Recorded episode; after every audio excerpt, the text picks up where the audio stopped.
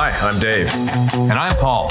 And we're going to challenge you to transform your financial future through the principles of the most profitable business in the world, banking.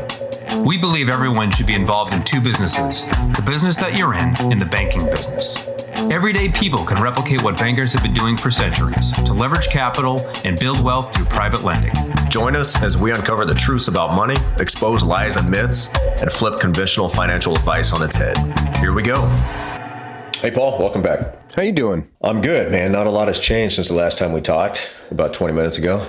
So we are trying to knock a few of these out right now because we've got some, I'm going to be out of the country and kind of out of touch for a while here soon. So yeah, and I'm going to be participating in that a little bit next Sunday. Like a week from now, you'll be here. Yeah. Yeah. A week from the time of this recording. Yeah. Right. You'll be here. We'll be hanging out. That'll be good. Maybe have a couple stogies, a couple drinks. So. Ooh. Yeah, good idea. Bring some good stogies if you have some.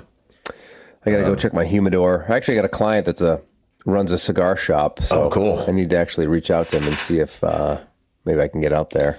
You know, cigar use isn't that big a deal if you just use a couple cigars. Like, I smoke maybe a couple cigars a year.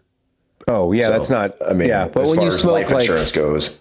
Well, when you smoke 4 a week, you're going to get smoker's rates. You're definitely going to get smoker's rates. Do you have an experience with that? Yeah. Yeah. Same guy. He's like, well, I ain't giving that up. I was like, good on you. Yeah. Good on you. Sure. You just got to be okay paying those smoker rates. It is what it is. So, well, hey, let's start with the question here. I get a lot of questions on that YouTube video that we put the link in before, but this one comes in from Captain Great, Captain GR8, Captain Great. Why isn't everyone doing this in the US? So, Paul, why isn't everybody doing this? I don't know, Captain Great. Why aren't they? No. This comes... I've had this question before with a client's wife when we were kind of in the early stages. And it was either, oh, I know, I have a friend that does this. No, you don't. No, you don't. No, you don't. Because if you did, and he was really your friend, you'd be doing it. Right. Look at our experience, right? I didn't know this existed. This book came out when I was a junior in college. Yeah. In 2000, right? I would have loved to have gotten my hands on it. And of course, I didn't know anything about finance back then anyway, right? So it's really just... when you think about IBC practitioners, right, Dave, there's 600 or 700 IBC practitioners with the Nelson Nash Institute between the U.S. and Canada. In the United States, there's 340 million people, or what the heck it is now, right? Yeah. That's a very small amount of practitioners. Very small amount. Relative to the overall population. Same thing in Canada. There's a few in Canada, and Canada's got 30 to 35 million people or something. Right. So really, it's just, I would say you don't know about this. Not everyone's doing it because they want you to do something else. They want you 401k, IRA, whatever they can do to separate you from your money. That's what they want you to do, and that's why you're likely doing that. You average American person. Right. Another reason you don't hear about this, like Paul just said, there's about 600 IBC practitioners. There's several insurance companies, but guess what? Insurance companies don't promote IBC. They promote their products. Right. IBC is a process, not a product. That's right. So the only people teaching and promoting IBC are agents who understand IBC and make it their business, like their primary business, right? So now you have 600 agents who most of us don't do any marketing whatsoever. This is our marketing. This is our marketing podcast. I'm on LinkedIn, Facebook, like that's our marketing. We don't have the budget that Edward Jones has to promote their services. Nice. Wouldn't that be nice? Like then everybody in the US would know about this. How are they paying for that marketing? Yeah. With your money. I can tell you it's not with my money because I don't have any money with them. That's right. So there you go. But I think that's really what it comes down to. Like you said, one, they don't want you to know this, they being the financial industry. But two, no, nobody's promoting it because it's a process. It's a process, not a product. Now we have to use a product. You have to bank with something. And the best thing to bank with is dividend paying whole life insurance. Yeah, just down. So happens to be dividend so paying whole life insurance. If there was something better, not by accident. Yeah, if there was something better to use, we'd use it. But yep, I've never seen it. There's not.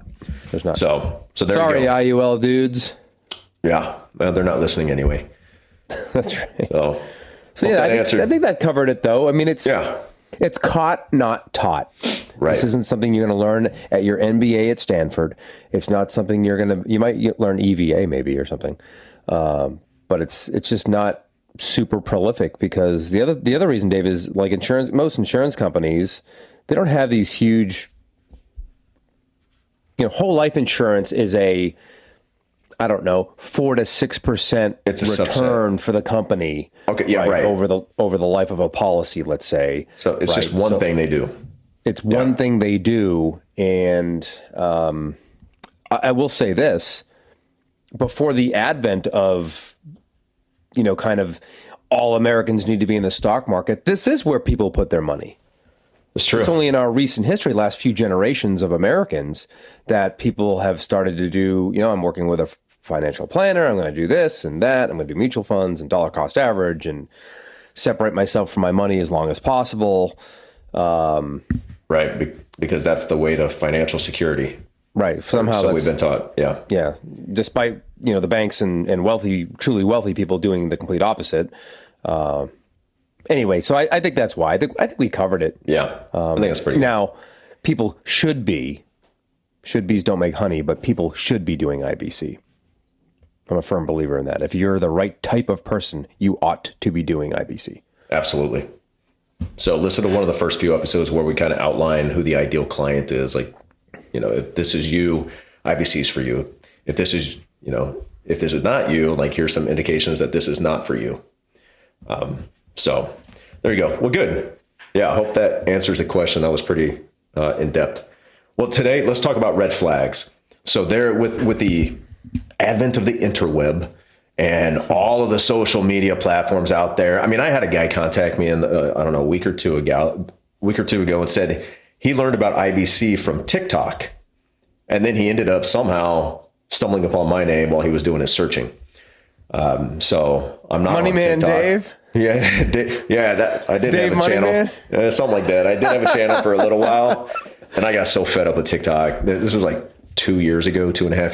Yeah, it was a while ago. I deleted it and haven't been back on. Plus, it's a Chinese company that's stealing all your info. Yeah, exactly. So, but here's some red flags because there is so much. Captain Great says, why doesn't everybody do this? We said not enough people know about it. And this is why. But there's a lot of people learning about it right now. And there's a lot of information out there. Like if you want to learn about it, there's no shortage of information. The problem is figuring out what's legitimate information and what is sales tactics, what is marketing, and how are they doing this in a way that Nelson never intended it to be done. So we put together, a big list here of some red flags that you all can look for when you're doing your self-education. So here's my favorite, leading with an illustration. So this is especially probably in the IUL world, universal life, where they cannot get an illustration in front of you fast enough. So I don't know how many times have you been contacted, Paul, when somebody's like, so I got this illustration, I'm going to send it to you. Yeah. I don't play the illustration game. I tell them that right up front. Like, I don't even want to get involved with you. If this is what it's going to be and you've called 5 different agents, I don't like that. And we've said this before. I don't do that. I don't have the time to do that. We can make these illustrations dance, as James always says. I can make it look as great as it can be just to sell you a policy, but I'm not going to do that. That's not good business, and that's not how we educate our clients. You're going to go through an education process before you see an illustration. Exactly. We don't want to shortchange you. So that's right, which is important. Yeah. Yep, exactly. So, if that's the first thing somebody wants to do, maybe say thank you and just realize it's a red flag. What's another one? Anyone who uses the word investing in the same sentence as whole life insurance. Yeah. They don't know. They're either too lazy to use proper terminology or they don't know, which is even worse. And let's face it, folks, the financial industry at large has a fairly low bar of entry. This is true. I'll leave it at that. Yeah.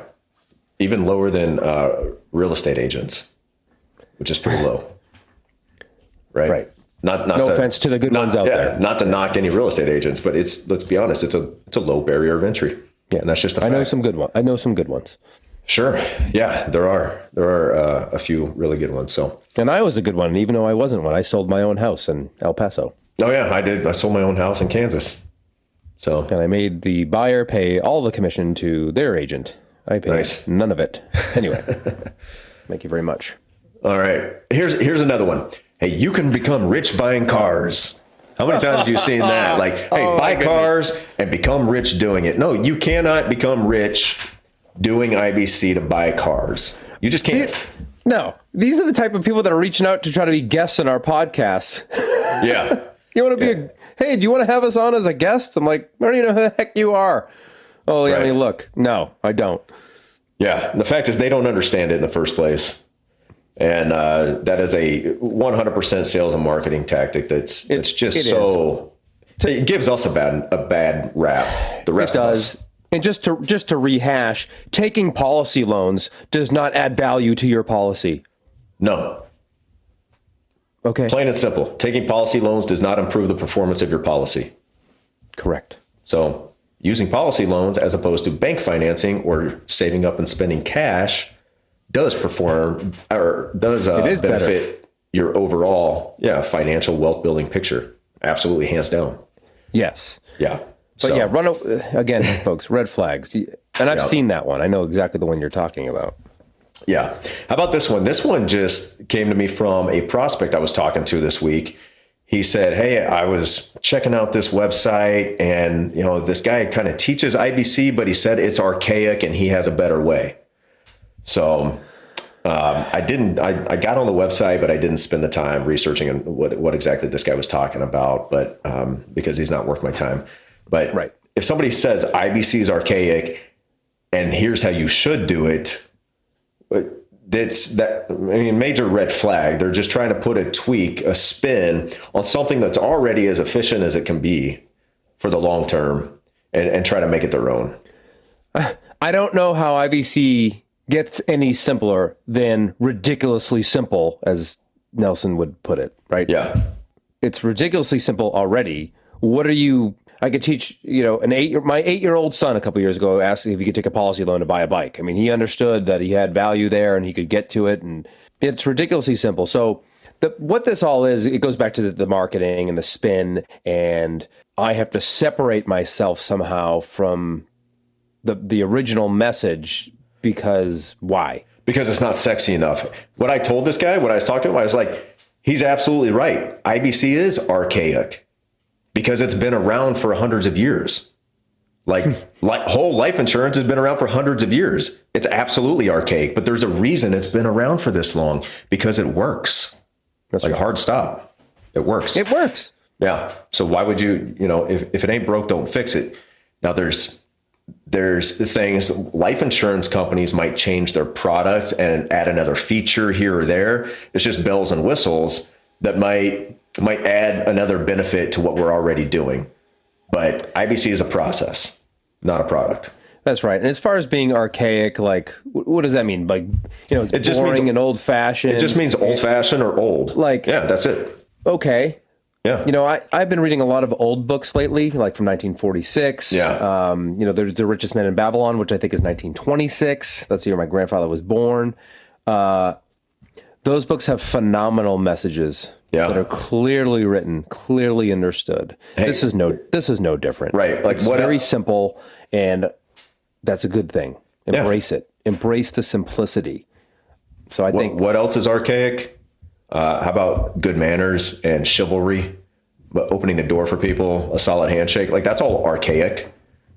But people seem surprised when I hold the door for them now, just because up here in DC, everyone's rude. And it's just Sometimes I don't. Sometimes I almost feel bad when I hold the door for somebody, because then they start running. Like in Minnesota, I see that all the time. Like people start hustling to get to the door really quick. That's fun to do though, because you're like, I wonder if they're going to run. Yeah. And then you get them to do it. Yeah. I'm like, I didn't mean to make you run. I was happy to hold the door. You're only like 5 steps away. But my dad has this friend who in traffic will, they'll be stopped. He'll creep forward just to see if he can get the car behind him to creep. And then he'll do it again. And he's like, I got to do it 25 times in that traffic that we're in.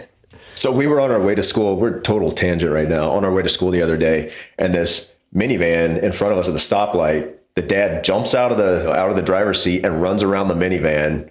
And, we call that, I don't know what they call it today, but it's the Chinese fire drill. That's right? What we used to call it. Yeah. Yeah. He was running around saying, I'm doing a Chinese fire drill, and all of his kids were in the car embarrassed. But all the other cars at the stoplight were just cracking up. Everybody's laughing. So that's because it's funny. It is funny. Yeah. So I'm going to do it to my kids when they're old enough to be embarrassed. It's very archaic of him. Very archaic. Very 80s. Some things do not go out of style though. Like manners, chivalry, Chinese fire drills, and whole life insurance. That's right. Blue jeans, jean jackets. Glock 19. Canadian tuxedo. Yeah. All right. Next. Anyway. How about the big four? So there's a lot out there like, you got to use one of the big four. Like, why? Yeah, why? You tell me why. Does it work the best? Do those companies offer the best product? Do they have the best product offerings that work well with the process of IBC necessarily? Maybe they do, maybe they don't. Do they allow first-year policy loans? Maybe, maybe not. Maybe, maybe not. I don't know. Like, what is that? Okay. This is purely based on, basically assets under management. How big is this company? Right. I could care less about that. No, what I care about is how long have they been around? How many years have they paid out a dividend? Frankly, how conservative is their operation? How close does your original illustration on the non-guaranteed side look 3, 4, 5, 6 years into the policy? Was that promised dividend close or was it way off? That's good advice for anybody who's had a policy for any number of years. Get your agent to run an in-force illustration and compare it to the original one you signed in the contract. There you go. It's a good way to do it. Sure. But, size matters to an extent when it comes to this. Like, you don't want some little piddly company that doesn't have the resources necessary. Frankly, those are some of the companies that go under, these little tiny insurance companies. And then they just get bought out by bigger companies when they become insolvent or, they get taken over by somebody else. Yeah. Something that we can educate folks on is these companies are rated, whether you put stock in these third-party rating agencies that do these things, right? But they're given this overall Comdex score, and you certainly want something that's well up into the 90s, right? And of course, some of those bigger companies are right up there. But some of the smaller companies, one that we particularly really like, is right there with them. Right. So anyway. Yeah. So if somebody's saying you have to do one of these four companies, that's a red flag. That's a red flag. That means, it's just not true. Yeah. What's next? This one bugs the crap out of me. This one grinds my gears. Yeah. Because again, it's either marketing or it's a misunderstanding of what's written on a piece of paper inside of an illustration or inside of a contract. The guaranteed 4% interest. Right. And I had to debunk it. I was a guest on a podcast last year. I think the episode came out this year where I was like, well, no, that's not really a thing. That's not what that means. And I had to kind of explain, that's a kind of a actuarial nerd math crap behind the scenes, right? Or don't waste your time on. Right. But it doesn't mean your policy earns 4% guaranteed. If that were true, you put in $10,000 of cash, of premium in, your cash value would be that plus 4% at the end of the first year. Yeah. And it's not. It's way less. Right. Exactly. So that's not what it means. There's no such thing. That is a what they call a non-forfeiture rate or crediting rate or something. It's basically the number they use to make sure the cash value equals the death benefit at age 120. Right. So, and then they reverse engineer the policy. So don't get wrapped up in that. People, don't get wrapped up in it. Yeah. And don't take it at face value. It does not mean that your policy is credited 4% guarantee. Exactly. Cash on cash or rate of return, internal rate of return. That's not what it means. Right. There you go. All right. How about this one? When people don't reference IBC, but they promote it using a different name, like, you know, I mean, all sorts of different names, and they do everything they can to make it sound like they discovered this concept, and they don't give credit to Nelson Nash and the infinite banking concept. So another red flag. There's a lot of that out there. And there's some of the bigger named ones that have been around a while. Well, I'm not going to name them here, but we all, you know, those of us who have friends listening know who we're talking about. Yeah. Probably. But let's be clear. That doesn't mean that they aren't doing it correctly necessarily. Right. They could be doing it correctly and doing a good job of it, but they're not, I don't know, in my opinion, in our opinion, they're not giving credit where credit's due. So, you know, they're taking credit for somebody else's discovery and writing it off as their own. And I would say there's a few that I've seen that do reference Nelson fairly often. So I think that's good. And I think they should be, right? I think give credit where credit is due. Yeah. There you go. Here's the biggest one. The biggest one. Well, I can get a better rate of return with Universal Life. Good luck. Good luck. I mean, maybe not. Guaranteed? Yeah. Where's your guarantees, though? There you go. Well, there aren't any. Yeah. Guarantees. The only guarantees most of those policies can make that I've seen is that, hey, by age 65, you may have zero cash value and zero death benefit. You're guaranteed to have to pay premium forever. Ooh, there's a guarantee. There's a guarantee. Guaranteed that, more or less a guarantee that premium's going to increase as you get older. Right. So, and we fielded that question before, why isn't IUL appropriate for IBC? And those are, you know, previous episodes you can look at in the notes and the title of it. But yeah, not an appropriate product for infinite banking. Yeah, because of the increasing premium and there's no guarantees. Yeah. Episode 33, by the way. Perfect. Or no. I'm sorry. That's for another one. That's for the 1090. Oh. Well, why don't you talk about the next one? I'll look up that episode for... Sure. All right. The only way to design a policy for infinite banking is with 10% to the base or less, if the company allows it, and 90% to the PUA. Well, this goes back to like the illustration dance. Yeah. That's going to look... The 1090 will look good. The 10% of the base, 90 to the PA is going to look great from a cash value perspective. But if you do that design, you're purposely limiting the amount of premium you can get into a policy later on, which means you're restricting the amount of wealth building potential that you have. Why would you do that? Right. Is it your goal? Because you want instant liquidity tomorrow. You've ignored think long range. Don't be afraid to capitalize. Rethink your thinking. You've ignored all these rules that Nelson has, that we teach and that we abide by. Yep. You're ignoring all those by just, I want all my liquidity next year. Right. Sorry. Yeah. I want to be able to pay the highest premium I can, have access to my cash value, but I want to pay that high premium as long as possible. Why would I not want to do anything different? I don't. I want to pay it as long as I can. Contractually have the right to pay it. Yep. And I'll make a choice 40 years from now. Well, to RPU, reduce paid up, or premium offset, or whatever. I'll make that decision then. I'm not going to do any of those things, by the way. I'm just saying I could. Right. So a good question to ask is it your intention to reduce the amount of wealth you can build over your lifetime? Yeah, sign me up for less wealth. Do you want less wealth? And okay, let's do that design. Right. There you go. If you want to learn more about the 1090 and why it's not a good fit for IBC, then episode 33. The IUL episode is episode 29. So there you go. 29. I knew they were all fairly recent. Yeah. Yeah. So just scroll.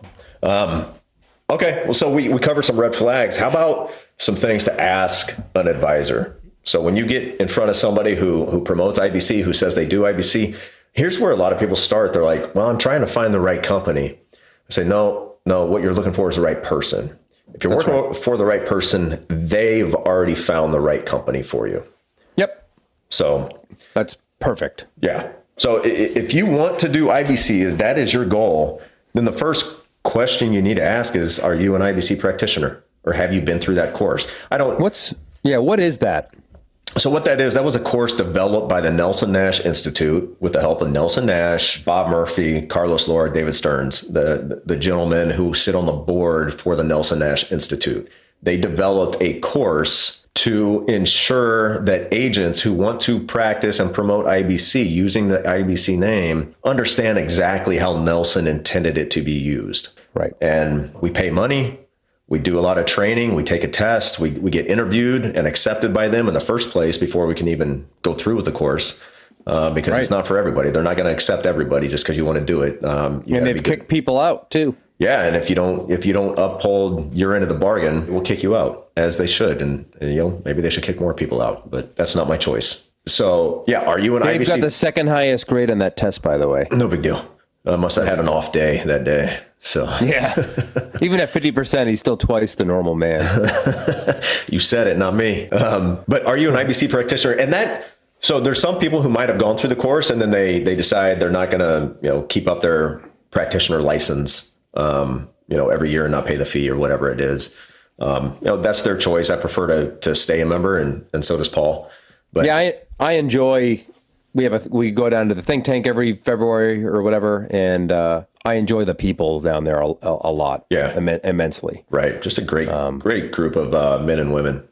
Yeah. So, but actually, mostly men, but we've started seeing every year there's like more women, more female agents there, which is great because I think that's often an overlooked market, perhaps, is female business owners, or sometimes it's the wife in the relationship that takes a lead on finances.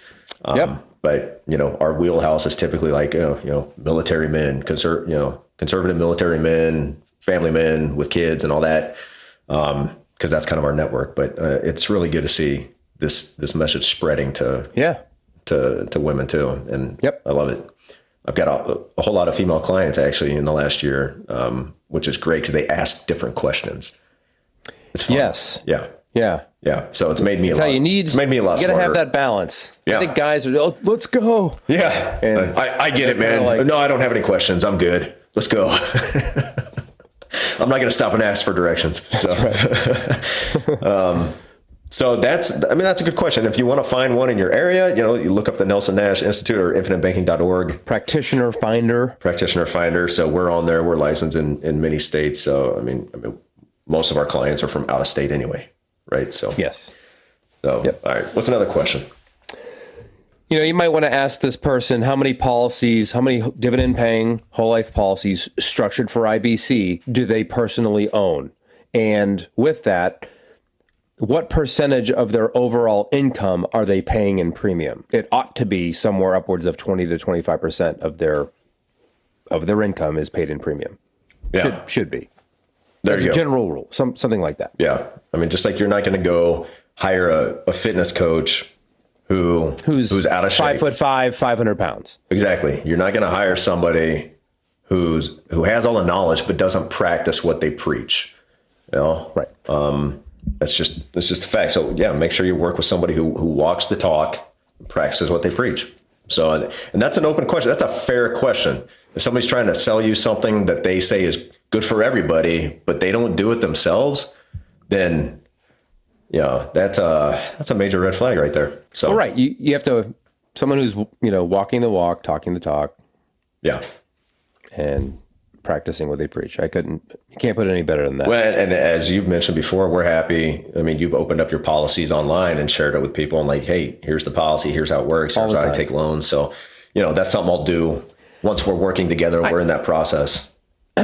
I feel like people who sell things that they don't use, like I'm a big automotive enthusiast, right? And I can talk fairly intelligently on what type of vehicles I would and would not buy. Yeah.